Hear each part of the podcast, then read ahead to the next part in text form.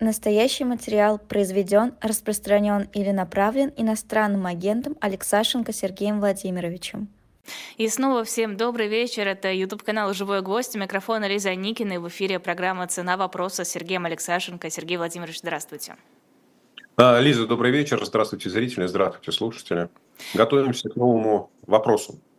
Э, прямо перед нашим с вами эфиром Игорь Липсец рассказывал, насколько все плохо и насколько все еще будет хуже. Если вы, наши зрители и слушатели, пропустили этот эфир, сходите, насладитесь особым мнением Игоря Липсица. Ну а к вам, Сергей Владимирович, вопрос, а будет ли все действительно настолько хуже? Ну, я не знаю, что наобещал Игорь э, Липсец. Вот, потому что ну, я не могу отслеживать все эфиры, и, в общем, собственно, мне надо было как-то подготовиться, и там дела есть какие-то, да, вот, как, про которые я уже рассказывал, про мои личные. Вот, а поэтому будет ли настолько хуже? Знаете, это я все время вспоминаю там два анекдота времен перестройки и начала российских реформ, да, в чем разница между оптимистом и пессимистом, да, в том, что оптимист говорит, э, хуже некуда, а пессимист, ну что вы, батенька. Да, э, вот. И второе, эм, что э, оптимист, пессимист – это хорошо информированный оптимист. Да, поэтому можно строить сколько угодно прогнозы относительно того, что будет хуже. И, с одной стороны, нельзя не согласиться с тем, что ну, особо позитивных трендов, особо позитивных сигналов российская экономика не посылает. Э, если очистить всю официальную статистику и ту э, шелуху э, российских министров, которые рапортуют о невиданных достижениях, то понятно, что так сказать, российская экономика, она ну, вполне адекватно отреагировала на внешние и внутренние шоки. Да, то есть, если благодаря санкциям внешняя торговля России ограничена, если благодаря санкциям Э, или из-за санкций, неправильно, благодаря, да, из-за санкций э, западные компании прекращают работать э, в России, прекратили работать в России и тем самым освободили место для российских производителей, то, в общем, ничего удивительного в том, что на место там, Макдональдса пришел вкусный точка, на место Старбакса пришел еще кто-то, на место Пепси Колы кто-то еще, на место, там, не знаю, Икея тоже, там, белорусской мебели кто-то еще. Но свято место пусто не бывает. Э, поскольку, поскольку население хочет пить, есть, одеваться, э, покупать новую мебель, покупать автомобили, то, естественно, экономика э, ищет возможности, чтобы такое населению продать. И это может быть либо товар отечественного производства, либо импортный товар. Но одним словом, вот рассчитывать на то, что западные санкции как-то остановят экономическую жизнь, и россияне будут жить Э, в состоянии такой полной депрессии, депрессника и думать, ну, когда же все это дело закончится, или когда все накроется медным тазом, было бы неправда. Такой год, такая ситуация была, наверное, первые полгода после начала войны, и было видно, что где-то до осени э, действительно российское население перешло на такую сберегательную модель поведения, когда э, э, там упали там, на, на 10, на 15, на 20 процентов а, потребления товаров, таких не, не продовольственных товаров. Ну, в общем, продовольственных товаров стали покупать, продовольствие стали покупать меньше, есть меньше, там, экономить на всем, а, ожидая чего-то такого страшного и плохого. Но выяснилось, что ничего особо страшного и плохого не случилось э, что, да, конечно, западные санкции, они как, какое-то давление на российскую экономику оказывают, но, в принципе, жизнь продолжается. И, собственно говоря, вот тут она и понеслась. Тут она и понеслась, пошли военные деньги, и население поняло, что сберегать уже не имеет смысла, что нужно пользоваться возможностью, нужно лучше питаться, нужно куда-то летать, нужно куда-то ездить, э, нужно что-то покупать. И, собственно говоря, вот этот вот такой потребительский оптимизм, а, не подкрепленный возможностями экономики по наращиванию, сильному наращиванию производства, ну, он привел к тому, что начала разгоняться инфляция. Ну и здесь, конечно, население опять-таки отреагировало абсолютно правильно, а, сказав, окей, ну если инфляция, ну тут точно не надо сберегать, надо тратить. Вот, поэтому сказать, что вот э, в экономике происходит что-то такое катастрофически ужасное, а, и что экономика летит под откос – и что нас ожидают какие-то неимоверные э, трудности и проблемы, наверное, это будет неправда. Но это, как говорится, всегда половина правды, да, это стакан наполовину полон, А стакан наполовину пуст говорит, звучит следующим образом, что инфляция за счет военных денег будет продолжать разгоняться, инфляция будет бить по всем, иллюзия, что заработный рост заработных плат может опережать э, рост цен, ну, она пока еще сохраняется. Многие считают, что они в этой гонке смогут выиграть, ну, что на самом деле неправда. В целом население будет проигрывать, и люди с фиксированными доходами, все, кто получают там, зарплату от государства, пенсионеры, учителя, врачи, они будут страдать в самой большей степени, потому что у них зарплата пересматривается раз в год, и э, учитывая такую скупость нашего министра финансов, индексируется далеко не полностью в меру инфляции. Но тут еще и Путин проявил невиданную скупость накануне выборов, решив никому никаких подарков не делать. Вот. А второе это то, что, собственно говоря, недостаток товаров отечественного производства, который будет давиться э, высокой процентной ставкой имени Эльвиры Навиулиной, будут пытаться компенсировать э, поставками импортных товаров, что, соответственно, будет вести к девальвации и опять-таки к ускорению инфляции. Вот. Но Сказав все это, и так, оглядываясь на последние там, лет 20 правления Владимира Путина, ну, в общем, сказать, что российское население не знает, как жить в условиях высокой инфляции, или что считает это такой же катастрофой, как американцы, э, которые вот увидели, что инфляция год назад была аж целых 9% э, по итогам года, там, март к марту, ну, тут же сказали, что нет, экономическая политика президента Байдена нас категорически не устраивает, и если выборы состоялись бы сегодня, мы бы точно проголосовали за Трампа. Лучше Трамп, чем Байден с инфляцией. Вот, ну, понятно, что российский избиратель такого выбора не имеет, у него нет своего Трампа, у него есть свой только такой вот Путин. Э, поэтому, да, конечно, жизнь не будет легче, жизнь не будет лучше в целом, но говорить, что нас ожидает какой-то такой вот обвал, катастрофа, ну, я, я, я честно говоря, воздержался бы. Э, тут РБК написали, что 28% россиян назвали своей главной финансовой целью покупку автомобиля, еще 28% э, назвали покупку недвижимости, 14% накопление определенной суммы, получение образования 5%, 4% поставили целью обеспечения своей пенсии. Ну, в общем, такие вроде бы довольно обычные вещи, но нам эти цифры о чем говорят? Но они нам ни о чем не говорят, Лиза, потому что вот такие опросы, они имеют какую-то ценность, если у вас есть достаточно длинный ряд. То есть, а что россияне думали два года назад? А что они думали пять лет назад? А что они думали 10 лет назад? А что они думали 20 лет назад? И только если мы смотрим на какой-то длинный ряд вот такой статистики, таких результатов опросов, и смотрим, накладываем на это, что происходило в это время в экономике, что происходило в это время в политике, то тогда мы можем делать какие-то выводы. А вот так результаты одного опроса, ну, это, знаете, это примерно как выглянуть за окно, увидишь там, не знаю, там минус 10. Ну и о чем вам это говорит? Это вам не говорит не о том, что было вчера, не о том, что будет завтра. Поэтому я к таким э, оценкам отношусь, э, ну, так сказать, э, с одной стороны, ну, хорошо, что люди думают о покупке машины, о покупке недвижимости, да, о покупке квартиры. Но, с другой стороны, что они думали два года назад, может быть, там было 50%, которые хотели купить и машину, и квартиру, а сейчас лишь 28%. Или наоборот, два года назад их было 10%, а сегодня их почти что 30%. А, тут стало известно, что власти России намерены резко ограничить вывоз из страны золота. Зачем?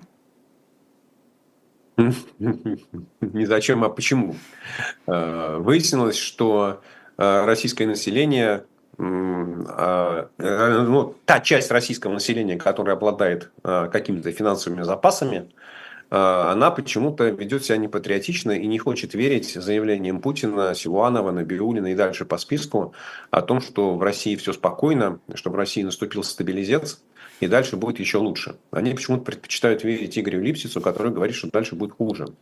А, вот. И в этой связи, а, понимая, что власть будет и дальше идти по пути закручивания всевозможных гаек и э, введения дополнительных ограничений, э, люди начинают задумываться о том, как бы организовать свои сбережения в финансовой системе, которая не сильно подвержена контролю со стороны российских структур. Особенно всех пугает введение цифрового рубля, который понятно, что опять это же касается вот людей, у которых есть деньги да, а это примерно треть российского населения. Две трети, ну, им по барабану. Им что доллар, что цифровой рубль примерно одинаково. Вот. А те, у кого есть деньги, они понимают, что там введение цифрового рубля – это первый шаг того тотального контроля за э, вашими э, доходами и расходами, э, все, что происходит в вашем кошельке. То есть правительство уже интересуется не только тем, что происходит в вашей кровати, но оно и очень хочет знать, что же происходит в вашем кошельке. И в этой ситуации ну, нужно пытаться как можно большую часть своих сбережений вывести за пределы России. А, поскольку, поскольку нормальные средства вывода частных сбережений, ну то есть банковский перевод, они уже крайне затруднены и воспользоваться ими может очень маленькая часть населения. Э, то есть просто пойти в банк сказать, переведите ко мне на мой счет, даже если он у вас легальный, даже если он у вас зарегистрирован в налоговой службе, все равно невозможно. И выясняется, что вот возможность вывести, э, что называется, часть своих сбережений в виде слитка золота, это очень даже привлекательная штука. Да, что ограничения, да, они есть. Ну, собственно говоря, э, вы можете получить справочку из банка, что вы купили все эти э, золотые слитки достаточно легально, что у вас они произведены, как называется, законным образом, задекларировали на границе и вывезли. Вот. Минфину это не нравится. Э, понятно, да, это, я думаю, что не нравится и Центральному банку, это не нравится Росфинмониторингу российской финансовой полиции. Вот. Ну и если население начинает играть против государства и увозить э, свои сбережения из страны, то э, реакция вот такого тоталитарного государства ну, тут же все это дело запретить. Соответственно, поскольку, поскольку выяснили, что вот вывозят в золотых слитках, ну, значит, надо запретить вывоз золотых слитков. Если завтра выяснить, что вывозят в слитках из платины, то, соответственно, будут вывозить, запрещать вывоз слитков из платины. Ну и так дальше по списку. В бриллиантах, может, тогда вывозить? С бриллиантами сложно. Бриллианты найти тяжело, Лиз. Они, мал... они настолько маленькие, а цена их настолько большая, ну, что, в общем, найти бриллианты, если люди в состоянии их купить в большом количестве в России и продать в большом количестве за границей, ну, в общем, я боюсь, что с этой задачей российской таможни не справится. А, хорошо, ну а чем грозит для российской экономики вот такой вывоз из страны золота? Насколько это правда серьезная угроза? Или тут просто нежелание, чтобы куда-то увозили деньги? А, Лиз, а, сам по себе вывоз золота из России для российской экономики не грозит ничем, ну, потому что золото – это а, такой ну, очень специфический товар, который представляет ценность только, ну, если там убрать часть, которая связана с ювелирной промышленностью и часть, которая связана с электроникой, то, в принципе, золото – это такой странный товар, и люди верят в то, что он является хорошим средством организации сбережений. Ну, то есть, примерно так же, как биткоин. Вот есть большое количество людей, которые считают, что биткоин или там какая-то другая криптовалюта является хорошим средством сбережений. Вот. При этом, э, вот если у вас будет дома лежать золотой слиток, особой э, какой-то потребительской стоимости у него нету. Им даже гвозди забивать невозможно, да, потому что золото мягкий металл, им будет это самое, э, вминаться от ударов по гвоздю. А более того, на этом гвозде будут оставаться кусочки золота, и ценность вашего слитка будет уменьшаться. Вот. А поэтому, в принципе, э, есть такое понятие, как мировой рынок золота, где есть какие-то крупные покупатели, инвестиционные фонды, центральные банки. И исторически Россия значительную часть золота, которую в России производилась, а Россия один из ведущих производителей золота, вот это золото вывозилось из страны и продавалось. Ну, в, ответ, что называется, Россия получала э, иностранную валюту, ну, которую там, экономика использовала так, как считала нужно. Вот, поэтому, в принципе, сама, сам по себе вывоз золота из страны – это ну, нормальная экспортная операция, которые там, там, может быть, это не очень большие объемы, они там, по-моему, порядка 15-20 миллиардов долларов в год Россия могла вывозить золото. Но, в общем, тем не менее, как говорится, э, драной овцы хоть шерсти клок, что произвели, что можем, то и продаем. Вот. Но ситуация, которая возникает сейчас, она другого рода, да, потому что речь идет о вывозе сбережений. Да, то есть э, те сбережения, которые формируют, те накопления, которые формирует экономика, они уходят из страны, да, они уходят работать в другой мир. И вот это вот отток капитала из страны, это и ну, с экономической точки зрения, такой с долгосрочной точки зрения, это подрыв потенциала развития. Это вот часть тех самых 40 триллионов рублей, на которые уже свои зубы и когти заточил э, Антон Силуанов, сказав, что эти деньги должны работать в интересах развития страны. Вот, ну, собственно говоря, услышав, услышав эти разговоры, что деньги населения должны работать в интересах Силуанова, ну, населению, у которого есть деньги, Норвегия отреагировала абсолютно правильно, сказав, знаешь что, Силуанов, пусть наши деньги работают в интересах кого-нибудь другого. Ну и, в общем, оглядевшись по сторонам, поняли, что лучший способ вывести деньги – это золотые слитки. Да? Поэтому здесь вопрос не в том, что вывозится золото, да, а из России уходят накопления. Вот накопления российской экономики, они начинают работать в другом мире. И в этом состоит, собственно говоря, негативный эффект на экономику. А, Еще хотелось бы обсудить э, указ об обязательной продаже валютной выручки. В него внесли опять какие-то изменения. И к чему это приведет? Зачем внесли эти изменения? Почему нельзя просто сделать сразу нормально? Лиз, честно говоря, я как пропустил изменения, да, поэтому я не знаю, в чем они состоят. Но особенность российских указов последнего времени или военного времени состоит в том, что они все пишутся на коленке срочно, и зачастую а, исходя из такой революционной целесообразности, что нужно что-то либо запретить, либо разрешить.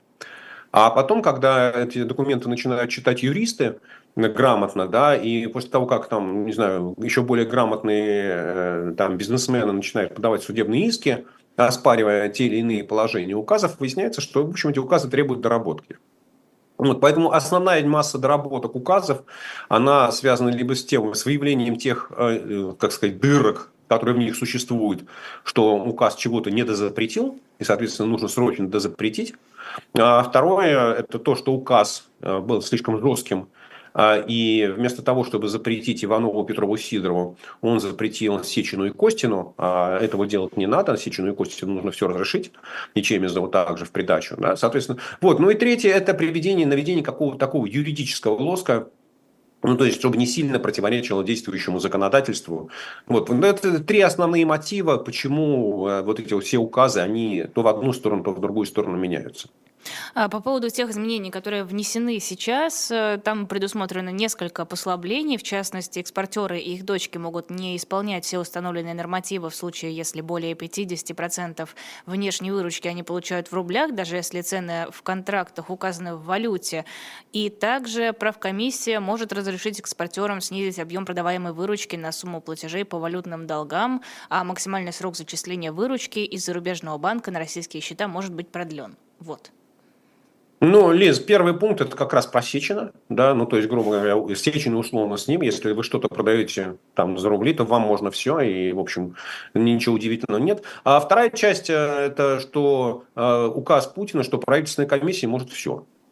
Она может разрешить или запретить. Ну, в данном случае, вот чего-то там она может дополнительно разрешить. Никогда, раньше в России же очень большая часть юристов и вот таких практикующих чиновников, они относятся к законодательству по принципу, э, что не разрешено, то запрещено. А, и поскольку, поскольку э, вот чиновники, сидящие в составе правительственной комиссии, начиная там с Мишустина, э, Белоусова, Силуанова и дальше по списку, они, у них никакой политической субъектности, самостоятельности нет, они всего боятся как бы что-то такого не сделать, что Путину или кому-то там не понравится, то вот они отказываются брать на себя ответственность за, вот, как им казалось бы, очевидные вещи, ну, которые взяли, ну, мы считаем, что это правильно, сказала правительственная комиссия, взяла и там своей волей, там, решением что-то поменяла. Но поскольку, поскольку положение правительственной комиссии подписано Путиным, а, и там четко написано, что прав комиссии может делать это, это, это, а про то, что не, там не написано, никто не знает, то ли можно, то ли нельзя, то чиновники считают, что лучше перебдеть, чем недобдеть. И лучше там э, выпустить новый указ и получить там что. А, а вы еще вы можете это. А завтра кому-то из э, участников этой правительственной комиссии у него возникнет вопрос, скажите, пожалуйста, а в потолок плевать членам комиссии во время заседания можно? Выяснится, что в указе Путина про это не написано ни слова. Ну вот, соответственно, будут обсуждать на прав комиссии, нужно вписывать это в указ, или можно плевать в потолок, наплевав на указ. А, давайте еще про патронный завод в Подольске поговорим. Путин решил своей волей главы государства национализировать предприятие. Про национализацию мы с вами говорим много, но как-то патронный завод в Подольске. Что это было? Лиз, ну, насколько я понимаю, там, прочитав достаточно большое количество информации про этот завод и про все, что случилось в Подольске, то, в общем, э, сам по себе завод, он особого интереса никому, ни для кого не представлял из государственных структур, за исключением Ростеха, э, которому интересно вообще все да, который вот э, за бесплатно от государства готов взять все, что угодно, в надежде на том, что потом можно будет из государства выбить какие-нибудь дотации, субсидии ну, вот, вот что-нибудь такое полезное, короче говоря, из министра финансов Силуанова выжить. Вот. Э, история этого завода, она достаточно увлекательная. Он был банкротом, э, им и владели мафиози, э, и во главе его стоял там личный охранник Путина. Ну, в общем, что там только не было. И, в общем, жил бы этот завод, не тужил, и никто бы его не трогал. Вот как, каким-то образом там вот эта смесь такая страшная бандитов, чекистов, охранников Путина, местной администрации. В общем, как-то они между собой договорились, и завод спокойно жил и, что называется, никого не трогал. Но тут на несчастье выяснилось, что на территории завода есть котельная, которая с э, незапамятных советских времен, а завод был построен в 1934 году, чтобы мы понимали, да, то есть, в общем, во времена то, что называется сталинской индустриализации, естественно, как и многие другие заводы, построенные там в то время или чуть позднее, он, в общем, был таким районообразующим, ну или поселкообразующим. И, короче говоря, на него была возложена такая ответственная партийная задача по предоставлению тепла, горячей воды окружающим домам. Вот. Э, но поскольку, поскольку Э, что называется, вот э, когда было советское государство, то, в общем, там как-то контроль за вот теплосетями, которые выходили за территорию завода, он все равно э, сохранялся за заводом. Потому что в микрорайоне жили работники завода, и директор завода понимал, что если там что-то случится с, вот, с теплотрассой за пределами забора, то, в общем, это будет его проблема, а не кого-то другого. Там портбилет на стол, а могут и вообще и расстрелять, если бы это было дело во времена Сталина. А здесь выяснилось, что котельная, она принадлежит неизвестно кому. Ведь я так понимаю, что вот мне интересно будет читать там указ Путина, да, потому что национализация. Потому что я, вот никто так не, не может четко сказать, а кто же является владельцем этого завода. Да, то есть это такая вот э, тайна, покрытая не то что семью э, печатями, да, закрытая. В общем, просто какая-то такая э, иголка в яйце Кощей неизвестно где находится. Вот, но, но, в общем, выяснилось, что там завод что-то такое делает, там, причем на самом деле он перепрофилировался под производство каких-то таких спортивных э, патронов, да, еще что-то такое. В общем, судя по всему, у него даже заказов особо больших э, не было от государства. Вот, но, соответственно, у него не было никакой мотивации, никакого интереса в том, чтобы э, следить за состоянием тепло, вот, теплотрассы за пределами завода. Более того, поскольку, поскольку там э, владельцы завода и менеджеры завода, они люди ну, что называется, очень далекие от сталинской индустриализации, от понимания того, как строится сталинская э, градообразующая политика. Вот. Я так понимаю, что просто в какой-то момент ну, про эту теплоцентраль, которая ведет в город или в поселок, да, вот, в жилые дома, про нее все забыли. Ну, наплевали. Там, те, кто помнил, те, кто помнил, ушли на пенсию, а те, кто еще не ушел на пенсию, уже состарился, им стало все наплевать, они сидят и там курят бамбук и думают, как бы дожить до пенсии или просто как бы получить там очередную там, не очень высокую зарплату. И, соответственно, когда возникла а, аварийная ситуация, то выяснилось, что к ней никто не был готов. Да, то, ну, то есть как, как, какие-то, какие-то инструкции на этот счет были написаны, но что-то не сработало, что-то не довернулось, что-то не повернулось, кто-то не ответил на телефонный звонок. Э, выяснилось, что что-то за забором, что-то до забора, что-то посереди забора, вот, вот под, под забором. Это чья зона ответственности? Вот. А, и вообще-то говоря, э, вот, а, а, э, очень интересно сейчас читать а, всякие такие, ну это даже не расследования, да, вот какие-то такие информационные потоки, которые в разных изданиях печатаются. Вот, все-таки э, вот последняя версия, которую я прочитал, да, что со ссылкой на Главное управление Следственного комитета по Московской области, вообще-то говоря, основной разрыв теплотрассы, э, э, который, собственно говоря, привел к замерзанию домов, он произошел за территорией завода. Да, ну, то есть, в принципе, обвинять там неважно кто, владелец завода, неважно кто менеджер завода, неважно кто там начальник котельной, в том, что это вот по их вине по их вине произошла авария, ну, то есть, возможно, у них там есть какая-то своя доля ответственности, а, вот, но понятно, что авария произошла за пределами завода, основная авария, которая называется, вот, а, и дальше я там вспоминаю свои, свой опыт уже 20-летней давности, да, когда еще я тогда в то время работал в Интерросе, и мы начинали заниматься водохозяйством, водоканалом города Перми, вот. И выяснилось, что такой вот, такая золотая жила, э, которая, весь бизнес который построен на том, что у вас ремонты должны быть аварийные. То есть вы ждете аварии. Потому что аварийный ремонт для вас, как для исполнителя, в 10 раз дороже, чем плановый. Ну, какой, mm. нужно быть полным идиотом, да, чтобы осуществлять плановый ремонт. Ну, у вас, как сказать, э, сметное бюджетное предприятие, смета. Вам вот сколько вы потратили, столько вам заплатили. У вас нет ни копейки больше. Соответственно, если вы хотите получить больше, вы должны делать дорогие виды ремонта, то есть вы должны ждать аварии. Вот авария случилась, и вам тут же бюджет выделяет большое количество, в 10 раз больше денег, чем если бы вы летом эту теплотрассу бы проверили и отремонтировали. А еще, вот, наверное, это говоря... очень удобно, не нужно всю теплотрассу проверять и ремонтировать. Вот то место, где прорвало, отремонтировал, и все, и дальше копать не надо. Ну, естественно, а на следующий год вас на стыке по 5 прорвало в соседнем месте. И опять в 10 раз, в 10 раз больше вы получили, чем если бы вы сделали летом. Ну, то есть, бизнес, бизнес очень эффективный, очень выгодный. И, э, собственно говоря, вот э, в чем там вина, в чем вина владельцев завода, в чем вина там, менеджеров завода, я, честно говоря, не до конца понимаю. И более того, я готов поспорить, что э, вот исправить эту ситуацию ну, будет крайне тяжело, потому что нужно будет переложить все теплотрассы вот в этом самом Подольске-Климовске. Да? То есть, в общем, в этом проблема, что там теплотрассы со времен э, Иосифа Виссарионовича, там, 1934 года, ну, они, наверное, ремонтировались крайне редко. И, скорее всего, там, знаете, как это у специалистов, они говорят, что там вот есть направление, но нет трубы, потому что труба, она вся уже вот превратилась в ржавчину, да, вот по ней еще что-то течь может, трогать ее нельзя. Ее можно только всю заменить. А, по поводу национализации. Вообще государство все больше и больше национализирует. А ресурсы на это есть? Наверное, если ты национализируешь, ты должен как-то это контролировать, ты должен вкладывать в это какие-то средства. А, ну, смотрите, а, здесь же есть разные, разные виды национализации, да, как говорится, национализация, национализация рознь.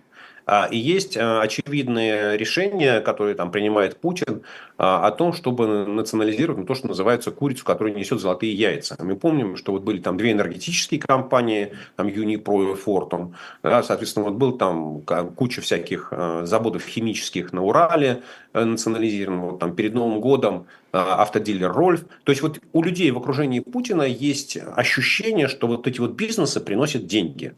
И, соответственно, когда они приходят к Путину за каким-то решением, что Путин подпиши указ о национализации, э, то они от него не требуют денег. Они, наоборот, говорят, что, Владимир Владимирович, смотри, ты нам это отдашь, а там вот там мы кому надо будем копеечку отстегивать. Вот, поэтому вот такая вот национализация, да, там Данон, да, Карлсберг, ну, все из, из той же самой серии, да, то есть такие вот машины по производству денег. Э, и там, возможно, если Э, уровень технического, технологического менеджмента будет не очень высокий, то там, не знаю, через 2, через 3, через 4 года там у этих компаний начнутся проблемы, и они уже там вместо плюса будут минус, да, и скажут, что нам надо помогать. Но это не, нет, не сейчас. На короткой перспективе эти все компании приносят доходы.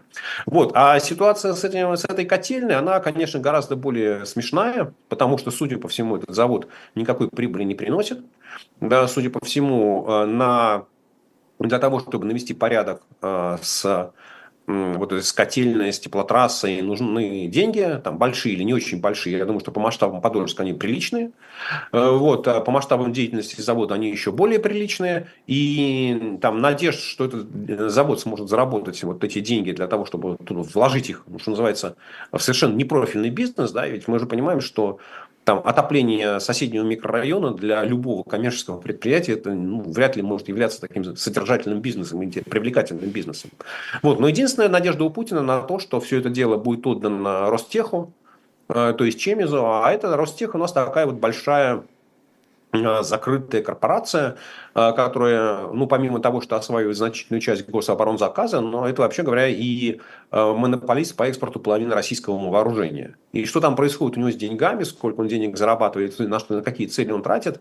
В общем, э, я думаю, что в стране знает там 2-3 человека. Э, вот. Я думаю, что даже Путин не до конца понимает, куда там, сколько там денег в этом Ростехе есть и куда они тратятся. Вот. Поэтому для Путина, Путин считает, что вот решение проблемы конкретно Подольска да, и всех там, расходов, которые нужны на ремонты, котельные, трассы, вот это все будет делать Чемизов. Для того он и существует, чтобы вот, помогать Путину решать такие проблемы. Вот, поэтому вот экономического смысла в этом нет. Э, социальный смысл есть или нет, но мы увидим с вами через год, когда наступит следующая зима, да, и когда патронный завод, его котельные будут отапливать Подольск и там ждать дядю Ваню, который там то ли заснет, то ли проснется в нужный или ненужный момент. Если будет что отапливать, потому что там все еще очень холодно, и все еще люди страдают в своих квартирах от того, что у них э, лютый мороз.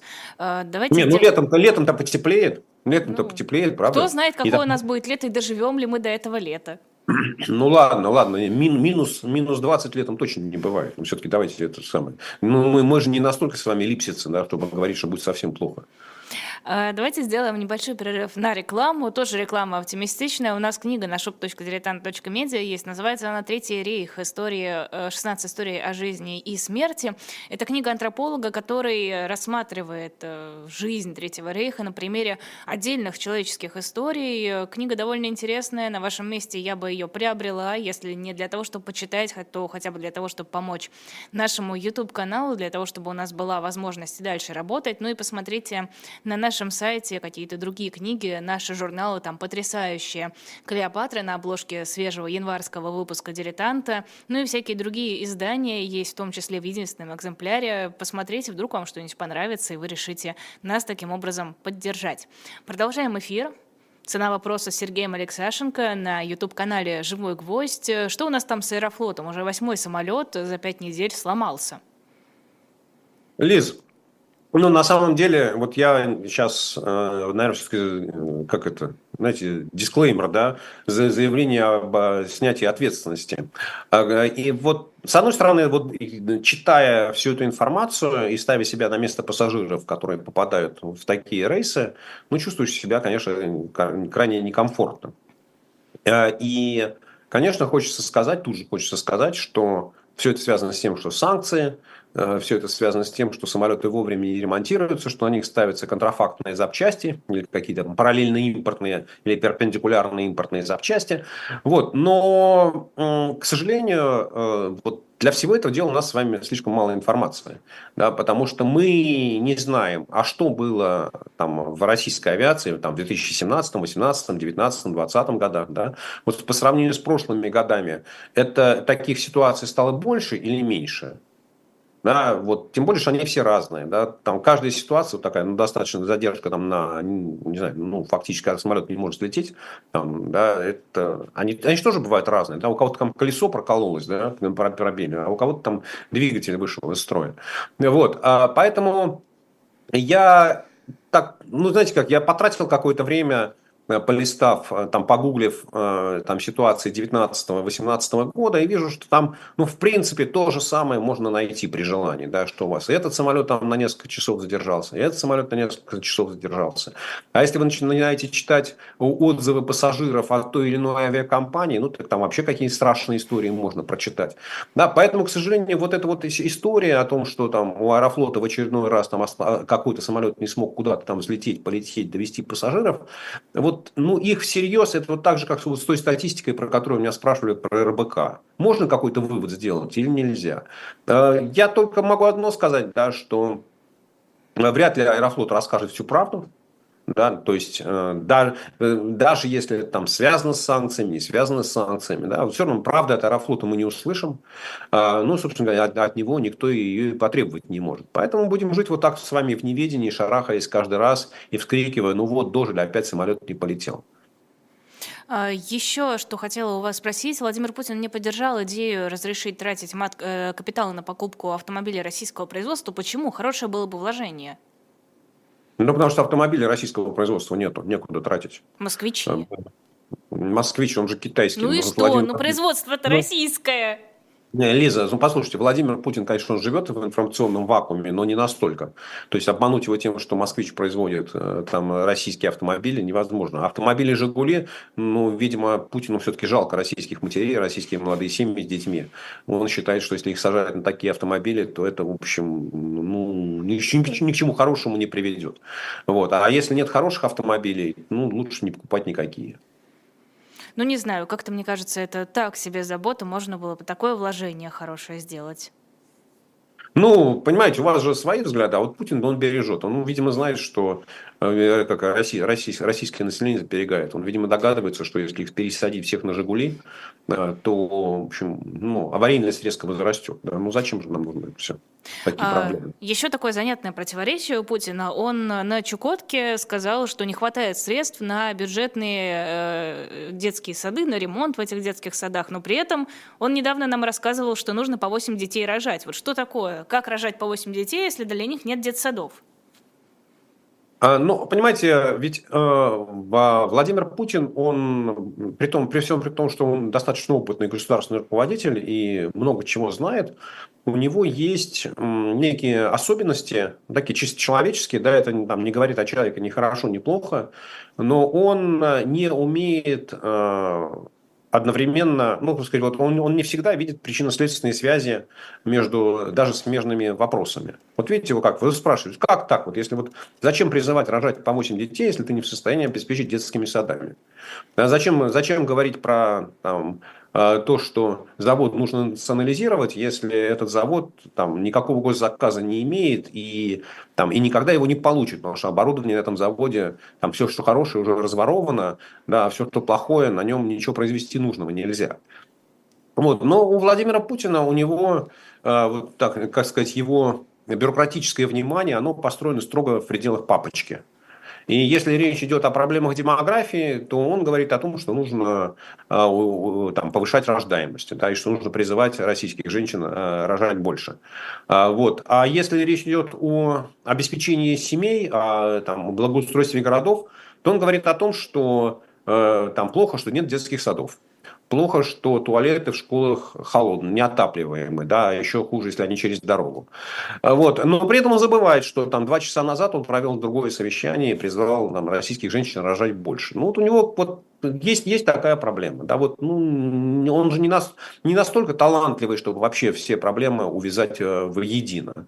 Вот, а никто ему подсказать не может. Да, потому что даже да, тем более, что там, условно говоря, там совещание, на совещании по демографии у него один набор участников, а на совещании по благоустройству городов другой набор участников. Да, и там те участники, которые были на первом совещании, они не могут ничего сказать на втором. И наоборот и вообще там Путину э, что-либо советовать или в чем-либо его поправлять, или говорить, Владимир Владимирович, вот вы там неправильное решение приняли, вы там вот про мат-капитал, примите правильное решение. Пусть э, там, вместо того, чтобы отправлять его на покупку жилья и разгонять вот эти вот цены на недвижимость, пусть лучше на цены на автомобили разгоняют. Пусть автомобили китайские покупают, а товарищу силы скажете, что смотри, за счет нашего материнского капитала мы купили лишних 100 тысяч автомобилей.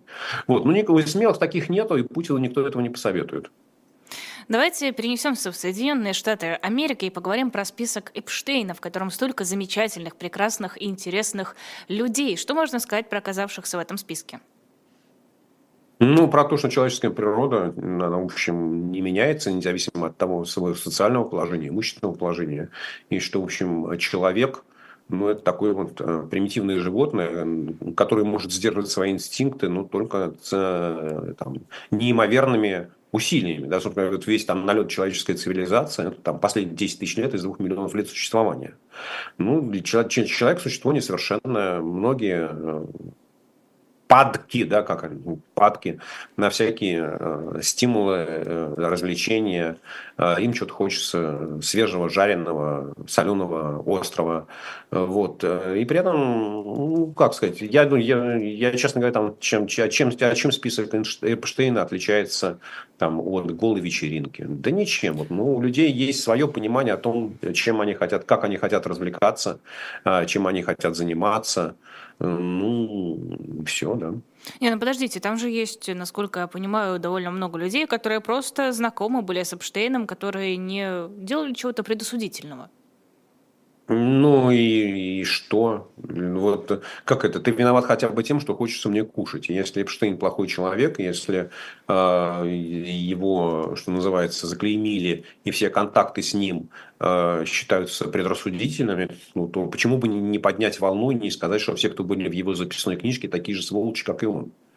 Ну, есть, опять, вот, эм, как сказать, есть огромное количество людей, а, которые, в том числе там, ну, в вашей профессии, в медиапрофессии, а, которые вот, пытаются из мухи сделать слона или пытаться, пытаются создать какие-нибудь горячие, жареные, желтые новости, ну, и не имеет для этого всерьез никаких оснований. Но зато можно получить славу да, там какой-нибудь э, YouTube ролик выпустить, набрать на него там 5 миллионов просмотров, ну и после этого все забудут, ну хорошо. Лиз, это, мне кажется, тема, которая, ну, почему, почему люди э, говорят там в своих роликах, в своих статьях или в своих выступлениях говорят неправду, почему там они готовы строить э, свои логические заключения на ковыряние в носу или наплевание в потолок. Ну, и, и, им, им кажется, что так правильно, им кажется, что так легче, они они считают, что э, э, там, зарабатывание, получение популярности, оно, в общем, требует минимизации усилий. Да, ведь любая Э, там хорошая заметка, любой хороший ролик, любой хороший рассказ о той или иной проблеме, он требует большого изучения э, фактического материала, как э, говорится, матчасть учить надо.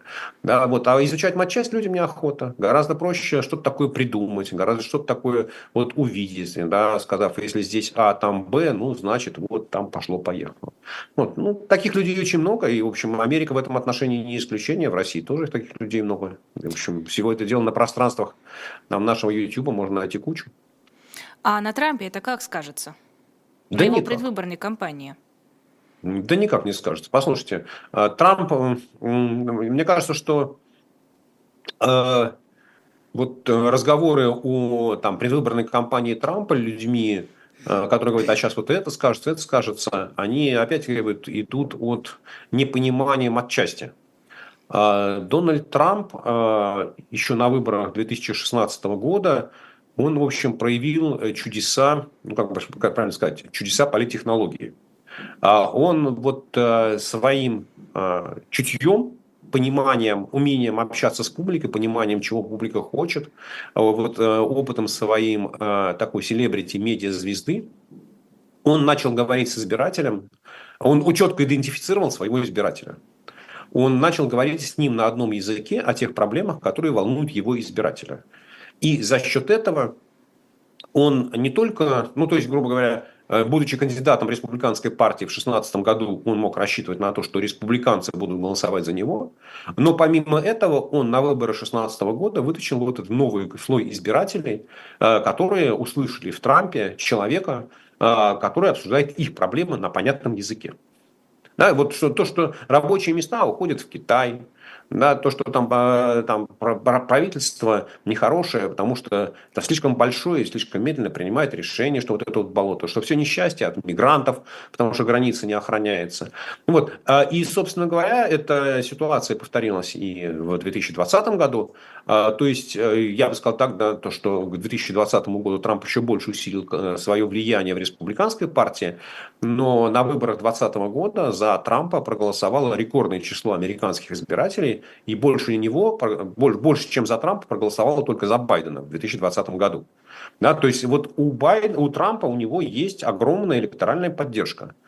Там, может нам не нравится та риторика, с которой он говорит, нам может не нравятся тезисы, которые он озвучивает, нам может не нравится мнение его юристов, которые считают, что там президент Трамп может отдать приказ. Если Трамп президент, он может отдать приказ там, спецназу убить политических противников. И за это он не, он, там, не, он не должен подвергаться наказанию уголовному. Вот. Но э, это наши с вами оценки. А для э, Дональда Трампа, как для политика, как для человека, идущего на выборы, для, для кандидата на выборы в президенты, для него важно удерживать свой электорат. И вот на электорат Дональда Трампа все эти разговоры наши с вами, или там людей, которые его критикуют, или там вот, или, э, людей там, прогрессивной ориентации, они на, на этот электорат никак не влияют. Да, просто они, вот люди, которые там поддерживают Трампа, э, люди, которые готовы за него голосовать, они не обращают внимания на прогрессивную риторику. Потому что люди, которые э, говорят о прогрессивной риторике, э, да, то есть для них проблема энергетики это, не знаю, там, спасение Вселенной от глобального потепления. А для избирателя Дональда Трампа проблема энергетики – это стоимость бензина. На стоимость бензина – это возможность бурить, добывать или не добывать нефть на Аляске, построить или не построить нефтепровод. Вот это до американского избирателя, который голосует за Трампа, доходит гораздо быстрее, потому что он заинтересован в том, чтобы бензин был дешевле, а не в том, чтобы спасать Вселенную. Да, вот поэтому э, на электорат Дональда Трампа все эти разговоры, опять, никак не повлияют. Простите, продолжая Дональда Трампа, беспокоюсь за него несчастного, что там по поводу решений суда о запрете на участие в первичных выборах, какие подвижки? А, ну, есть подвижки, что Верховный суд будет рассматривать вопрос о там, возможности или невозможности, Верховный суд США, естественно, а, возможности или невозможности участия Дональда Трампа в президентских выборах, он начнет рассматривать вопрос 8 февраля. Э, вот, то есть суд согласился с тем, э, с иском э, адвокатов Трампа, что этот вопрос не терпит отлагательства, согласился рассматривать его в ускоренном режиме. 8 февраля состоится заслушивание сторон, и, как говорят там, люди, понимающие механизм работы Верховного суда, там может потребоваться от нескольких дней до нескольких недель для того, чтобы сформулировать решение. Ну, то есть это вопрос так или иначе, ну как и ожидалось, он будет решен Верховным судом США. Э, каким образом, ну, можно только гадать. А, у нас в России какие-то непонятные происходят движения, несколько дел вот с начала Нового года, связанных с громкими случаями коррупции среди сотрудников ФСБ, и некоторые видят в этом дележку территории, какую-то подковерную борьбу. Как считаете, у нас какие-то новые движения начались в силовых структурах? Лиз, честно говоря, я ничего особенного не вижу, потому что если следить за новостной повесткой дня, вот в этой такой судебной коррупционной направленности, э, то, ну там, условно говоря, редкая неделя проходит, чтобы не было там двух-трех э, судебных заседаний с посадками или двух-трех сообщений о том, что возбудили какие-то дела. И, ну, не знаю, может, статистика, наверное, может, кто-то занимается такой статистикой. Но, грубо говоря, начиная там а, от замминистра федерального правительства, там вице-губернаторы, мэры, заммэры, полковники ФСБ, начальники управления, Следственный комитет, МВД. Ну, то есть вот вся та э, бюрократическая, бюрократическая структура, которую своими решениями назначает Путин, э, ну, в общем, они все коррумпированы.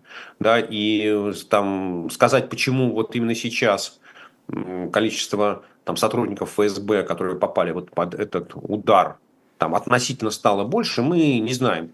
Может быть, э, там, не знаю, в центральном аппарате ФСБ э, сменился какой-нибудь начальник, да, и там идет перераспределение э, полян а может быть, этот начальник сменился два года назад, и вот только сейчас он, наконец, полностью взял власть в свои руки да, и начал расправляться, там, убирать неугодных. Но это настолько неинтересно, да, вот и все, кто кого, почему подставил, почему этого полковника арестовали сегодня, а того полковника там, еще не арестовали или арестовали два года назад. Почему сегодня арестовали э, кого-то из Следственного комитета, а вчера из ФСБ. Э, это же вот вся, вся, вся эта, вся эта вот новостная лента, вся эта повестка дня, она говорит только об одном, э, что путинская система, она построена на коррупции. И что найти там некоррумпированную структуру невозможно. Да? Коррумпировано все. Администрация президента, правительство, министерство, ФСБ, МВД, Следственный комитет. Дальше по списку.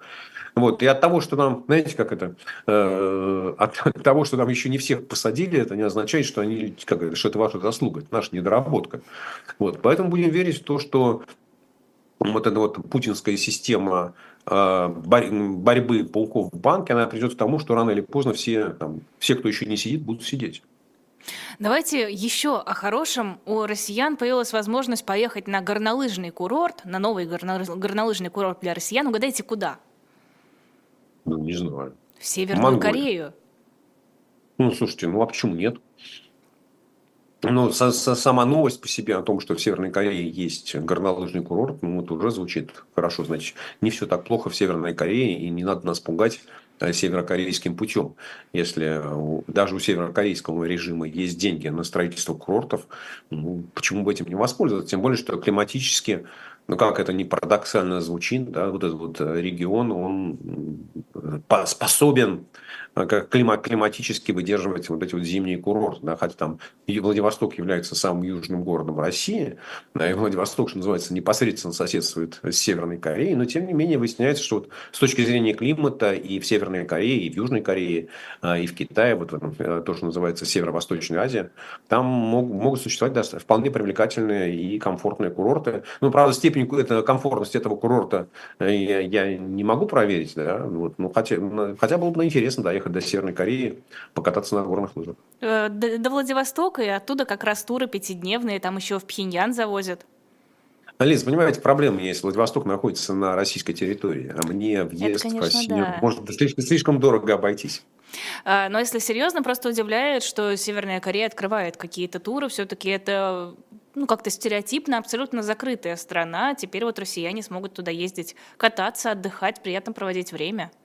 Лиза, это неправда. Это неправда, что Северная Корея, она закрытая страна. Она была закрыта вот на протяжении трех лет из-за ковида.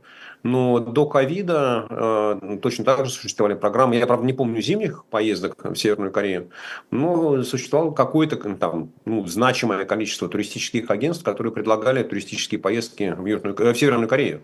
Да, потому что для Северной Кореи это один из немногих способов легального зарабатывания твердой валюты э, без нарушения санкций э, ООН. Вот, поэтому, да, конечно, был там, ну, в Советском Союзе тоже, в общем, привлекали иностранных туристов, которые там приезжали и смотрели, и развивали рот, и ходили на Красную площадь. Вот. Ну, а чем, чем э, Ким Ир Сен хуже, или чем Ким Чен Ын хуже, чем э, там Леонид Ильич Брежнев? Ну да, нужно только правильные места показывать. Ну, нужно создавать специальные места, как в Советском Союзе были магазины «Березка», да, которые создавали картину изобилия. А, Давайте последний, у нас еще пять минут остается. Зеленский в своем интервью сказал, что Россия не выдержит, если продолжать э, бить ее. Ну и, в принципе, такой план, что Европа должна и дальше объединяться для того, чтобы противодействовать российской агрессии. Тогда Россия неминуемо э, падет, но есть ощущение, что все пока идет к стагнации, к какому-то замиранию э, на месте. И дальше это будет вопрос чисто ресурсов. У кого ресурсов больше, тот, наверное, дольше и выдержит. Что можно сказать про ресурсы России? Насколько они велики, насколько они стабильны?